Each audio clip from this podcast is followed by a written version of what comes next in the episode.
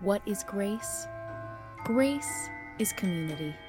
Grace is passion. Grace is for everyone. And today we begin our Advent series called The Gift of the Nutcracker. We will be tr- tying together the classic ballet, The Nutcracker, which is a Christian, uh, a Christmas tradition for many people, to the Advent story. Uh, Advent just means arrival or coming, uh, meaning Jesus has arrived. That's what Christmas Day is all about, the birth of Jesus. But you might be wondering, how does that connect with the Nutcracker? Why think about a secular ballet in a sacred church? Some of you will remember a year and a half ago when we looked at the story of Les Mis leading up to Easter. We looked at the story and songs from it to see how it connected to the biblical story. It was by Pastor Matt Rawle as part of their church's popular culture series, and that's the same source for this series. It's looking at the sacred, which is explicitly religious, and the secular, which is everything else. Uh, but when you look at what God has to say about this sacred secular divide in the Bible, we see something very surprising. Not only did God create everything, but it says that all things were made through Christ. And through Christ, all things were reconciled to God. Essentially, everything is sacred. Whether we live out that truth in what we do with what God has reconciled is up to us. So instead of trying to combat secular things, trying to make the church outshine performances of the Nutcracker, we welcome it in. We invite Christ's light to reveal the gospel truth hidden in the books and movies and even ballets written and performed by people that may not even realize the truth hidden within. This series is meant to open our eyes to the spiritual truth that is all around us. Uh, with this made clear, let's hear our scripture for today. Eric is going to read for us. It comes from the Gospel of Luke and follows just after the birth of Jesus and his dedication at the temple. We've heard hint after hint that Jesus is not just any baby, this is a Savior, a Messiah. The prophet Simeon calls Jesus God's salvation and a light for revealing God to the world. I'm sure these words stunned Mary and Joseph. And then we hear one more story of Jesus when he's younger. This one is when he's 12 years old. Let's hear our scripture now from the Gospel of Luke, chapter 2, verses 41 through 52. Hear now the word of the Lord. Now, every year his parents went to Jerusalem for the festival of the Passover. And when he was 12 years old, he went up as usual for the festival. When the festival was ended and they started to return, the boy Jesus stayed behind in Jerusalem, but his parents did not know it. Assuming that he was in a group of travelers, they went a day's journey. Then they started to look for him among their relatives and friends. When they did not find him, they returned to Jerusalem to search for him. After three days, they found him in a temple, sitting among the teachers, listening to them and asking them questions. And all who heard him were amazed at his understanding and his answers. When his parents saw him, they were astonished. And his mother said to him, Child, why have you treated us like this? Look, your father and I have been searching for you in great anxiety. He said to them, Why were you searching for me? Did you not know that I must be in my father's house? But they did not understand what he said to them. Then he went down with them and came to Nazareth, and he was obedient to them. His mother treasured all these things in her heart. And Jesus increased in wisdom and in years and in divine and human favor. And from the prophet Jeremiah, chapter 33, verses 14 through 16, the days are surely coming, says the Lord, when I will fulfill the promise I made to the house of Israel and the house of Judah. In those days and at that time, I will cause a righteous branch to spring up for David, and he shall execute justice and righteousness in the land. In those days, Judah will be saved and Jerusalem will live in safety. And this is the name by which it will be called The Lord is our righteousness. This is the word of the Lord for the people of God. Thanks be to God. Let's pray. Lord, make us an inclusive community passionately following Jesus Christ. Work in our hearts and minds in this Christmas season that our lives would be turned to you. Grow our patience our tolerance, our dedication to you as we seek your will. May the words of my mouth and the meditations of our hearts be acceptable in thy sight, O Lord, our rock and our redeemer. Amen. Have you ever had a, moment where you were waiting for the curtain to rise on a performance? The lights dim, the people are seated, and the orchestra plays the familiar hum of tuning their instruments. I learned this week that tune is an A at 440 hertz. Uh, but imagine for just a moment you hear the buzzing of the orchestra, all goes quiet, and then nothing. The curtain does not rise. I'm sure it would be quite unnerving for folks. They would worry what's wrong? Is something broken? Is someone hurt? In the church, I do lots of weddings, and I love it. Everyone is different and unique and beautiful in its own way. But every time we start the music and the bridesmaids come down the aisle, there is some amount of anxiety. The music changes for the bride to enter. And here at Grace, we close the doors and, and we wait. Sometimes we have to wait a little longer to make sure the timing and the music is right. Uh, we did a wedding here a few weeks ago, and we planned to wait extra long. It was 30 seconds of canon in D with the doors closed. People started to get a little fidgety in that time. They were a little anxious because it took so long, and I felt it. What if something is wrong? They were thinking. Did, did we do something wrong? Did we get the timing wrong? Did the bride run away? And I pray every time that is not the case. Uh, a wedding for many is the best day of their life. It, it marks a dramatic change, a change they welcome as they create a new life and grow together. If that door doesn't open, if the bride isn't there, something has gone terribly wrong. When the doors do finally open, though, as it did a few weeks ago, there is a sense of relief, a collective sigh, and heightened expectation that we are all about to witness something truly beautiful. The same is true when the curtain goes up for the, for the play or ballet. It's time, all is well, and we are ready for the performance of a lifetime. The trouble is, life can sometimes feel stuck in that in between time. Sometimes just for a few moments, but other times it may be days or weeks or even years of waiting. In the ballet, The Nutcracker, we begin with the young Clara. She is 12 years old, still a child, but just barely. Uh, she is at the edge of the Christmas party her parents are throwing, but her way is blocked. She can't enter the room and must wait until later in the evening. She's on the outside looking in. I'm sure many of us can relate to this feeling. Perhaps you can recall being 12 years old yourself older and wiser than the little kids around you, but still not quite old enough.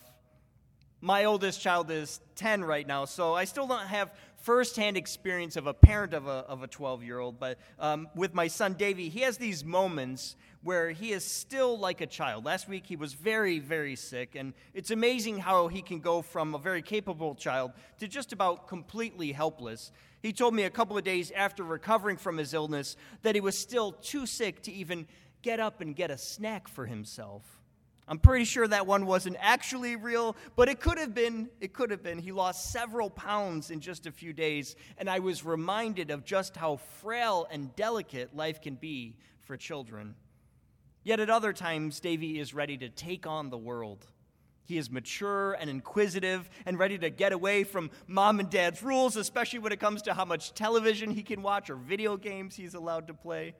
One day to the next, he can go from a child to a mini adult, ready for the world, and then back again because of just how big this world can be. It's pretty amazing to me, but we actually have a story of Jesus at this precise age. Many religious traditions have an important rite of passage for children becoming adults at 12 years old. Uh, Clara is right there too. Uh, our confirmation class is about to begin after Christmas. They're right on the edge of this transition as well. And with Jesus, we get to hear how he handled this precarious age. This is the in between time of childhood and adulthood. It begins with Jesus on his way to Jerusalem with his family. Passover is a huge, important festival that every religious man was supposed to attend. So when they are traveling, it's not just Joseph marrying Jesus on a donkey. This is his family and most other families from his hometown of Nazareth. Women and children didn't have to go, but men and boys who were old enough did. So it could be as large as 100 to 200 people that are all traveling together. This is a pretty big group, and they are traveling en masse to protect each other from robbers and thieves. Of course, the children are running and playing and moving between the different groups. It's no surprise that Mary and Joseph lose track of Jesus. So when they realize he's not there, they have to go back to Jerusalem to try and find him. I could not imagine their anxiety after realizing that Jesus is not with the group. This would be terrifying for many of us, but maybe even worse for this family. Think about if your child was all alone in a big city. You already feel guilty, and now you have to convince a group of hundreds of people who are probably blaming you for losing your kid to turn around just for you. You are halfway home and you say, We have to go back because I didn't check to make sure my child was with me. Now, we don't actually know if the rest of the group even bothered to turn around, but Mary and Joseph set out for Jerusalem to find their 12 year old. For three days they search, turning up nothing. Finally, they find him in all of all places in the temple where he is listening, learning, asking questions, and answering them. It's a remarkable scene how knowledgeable he is. But you know what his mom says at that moment? She says, What have you done to us?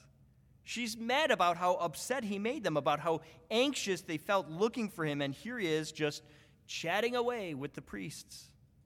Jesus almost seems snarky in his response. Didn't you know I must be in my father's house? Come on, mom. Didn't you know I'd be here? Those in between years, grown but not all the way, maturing but not yet an adult how difficult those in between years can be, and not just for tweens either. Many of us are between things too, like Mary and Joseph. You might feel like you have a child that maybe has lost their way. Uh, are you in between jobs, maybe in between homes? Uh, my sister just moved out of her apartment in Philadelphia and into her first home. She had been waiting on the deal to close for months on end, which I'm sure was a very anxious time for her. Uh, and then for Thanksgiving, she was about to drive down from her new home in New York, but she noticed her house was really cold and had no hot water. She found out she was out of oil in the furnace just a few days into living in her new home. She had just moved in, and her housewarming gift was freezing cold temperatures. Being in between one thing and another can be very, very challenging, very difficult. That's what we see with Clara at 12 years old, too. Like Jesus, she's growing but not yet an adult. She's so excited for Christmas, uh, for the Christmas tree to be lit so she can enter and have all the gifts and the food, but now she has to wait. The adults are all gathered for the Christmas party, and she is stuck waiting. It's not until her godfather, Drosselmeyer, arrives and gives her a nutcracker as a gift that things really take off. But almost immediately, her brother steals it from her and breaks it. She's distressed. She is stuck between having and not having, wholeness and brokenness. Then she has a dream where she's fighting off monsters. Maybe that's not a dream for you. You really are fighting off your enemies. You are doing everything you can to keep your head above water, stuck between two places. You are waiting for Christmas, but you feel like you might not make it to it the in between can be so challenging. We know that our faith is very much about these in between times. Will we be faithful to God when things are going poorly, or will we go our own way? The Apostle Paul tells us to not be conformed to this world, but be transformed by the renewing of our minds. We are citizens of heaven while living on this earth. We are holy people, but stuck in a world where many unholy things take place. But really, all of these transitions, these in between experiences, all point us in one consistent direction. We are growing, we are becoming more like Jesus Christ, at least as long as we are embracing the spiritual growth that comes with these challenges. Jesus, when he is 12, is increasing in wisdom and in years. He is growing in divine and human favor. Too often, when we are faced with these challenges, with these moments where waiting is the right thing, we choose to retreat. We curl up into a ball and say, No, thank you. We just ignore the challenge. But Jesus isn't telling us to retreat. Jesus doesn't say go backwards to the way things were and ignore the reality around you. No, he says the goal is for the kingdom of God to break in to every part of our lives. We aren't trying to act holy while we're here at church. Holiness is for out there. When you go from here, do what's right, bless the weak, care for those who have no one to defend them. Let the kingdom of God touch every part of life. So, what's happening in here happens out there too. Let the challenge of being in between things lead to a patient waiting and a dependence on God. In the Nutcracker, Clara can't sleep after Christmas Eve. She is so excited for Christmas Day, but as she falls asleep and her dream becomes a nightmare, she is scared of the monsters coming for her. It is only in the last moment, right before she is harmed, that the Nutcracker jumps in to save her. It's interesting to note that the Nutcracker was always in that room with Clara. She was so scared, though, she never noticed him. Sometimes we are like that too. Too busy, too scared to notice that God is right there with us, offering wisdom and divine favor even as we face challenges, even as we wait for these in between times to come to an end.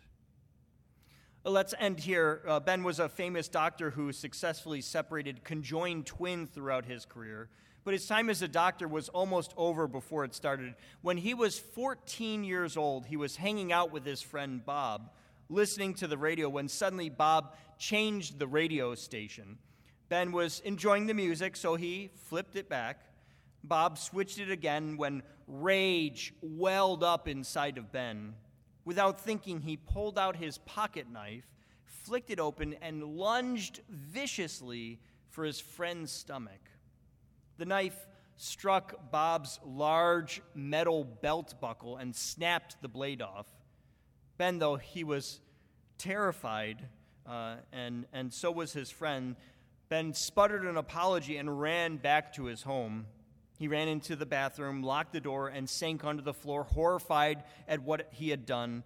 Ben knew he would never achieve his dream of becoming a doctor with this horrible, uncontrolled temper, so he started to pray. He begged God to take away his anger, that if he asked God for anything in faith, God would do it. He pleaded with God, and eventually the tears started to subside. Then he left his room to grab his Bible, returned to the bathroom floor, and read Proverbs 16:32, which says, "Being slow to anger is better than being powerful." As he read it, he felt hope that God knew everything about him and still God loved him, that God would help him. He felt God's assurance, and never since that day has he struggled with uncontrollable anger again. That's what God does when we place our anxieties and cares on Him. When we are waiting so long we feel as though there is no answer, God reminds us He's been here the whole time. The step required is for us to turn to Him. So if you are like Clara or Mary and Joseph or the future Dr. Ben stuck in an in between time, struggling with a problem that may seem to have no answer, remember to wait on the Lord. Remember to cast your cares on Jesus. He's right there, filled with love, no matter what we've done, ready to rescue us, whether we've noticed his presence or not. Amen. Amen. For everything happening at Grace, check out our website at gumc.org.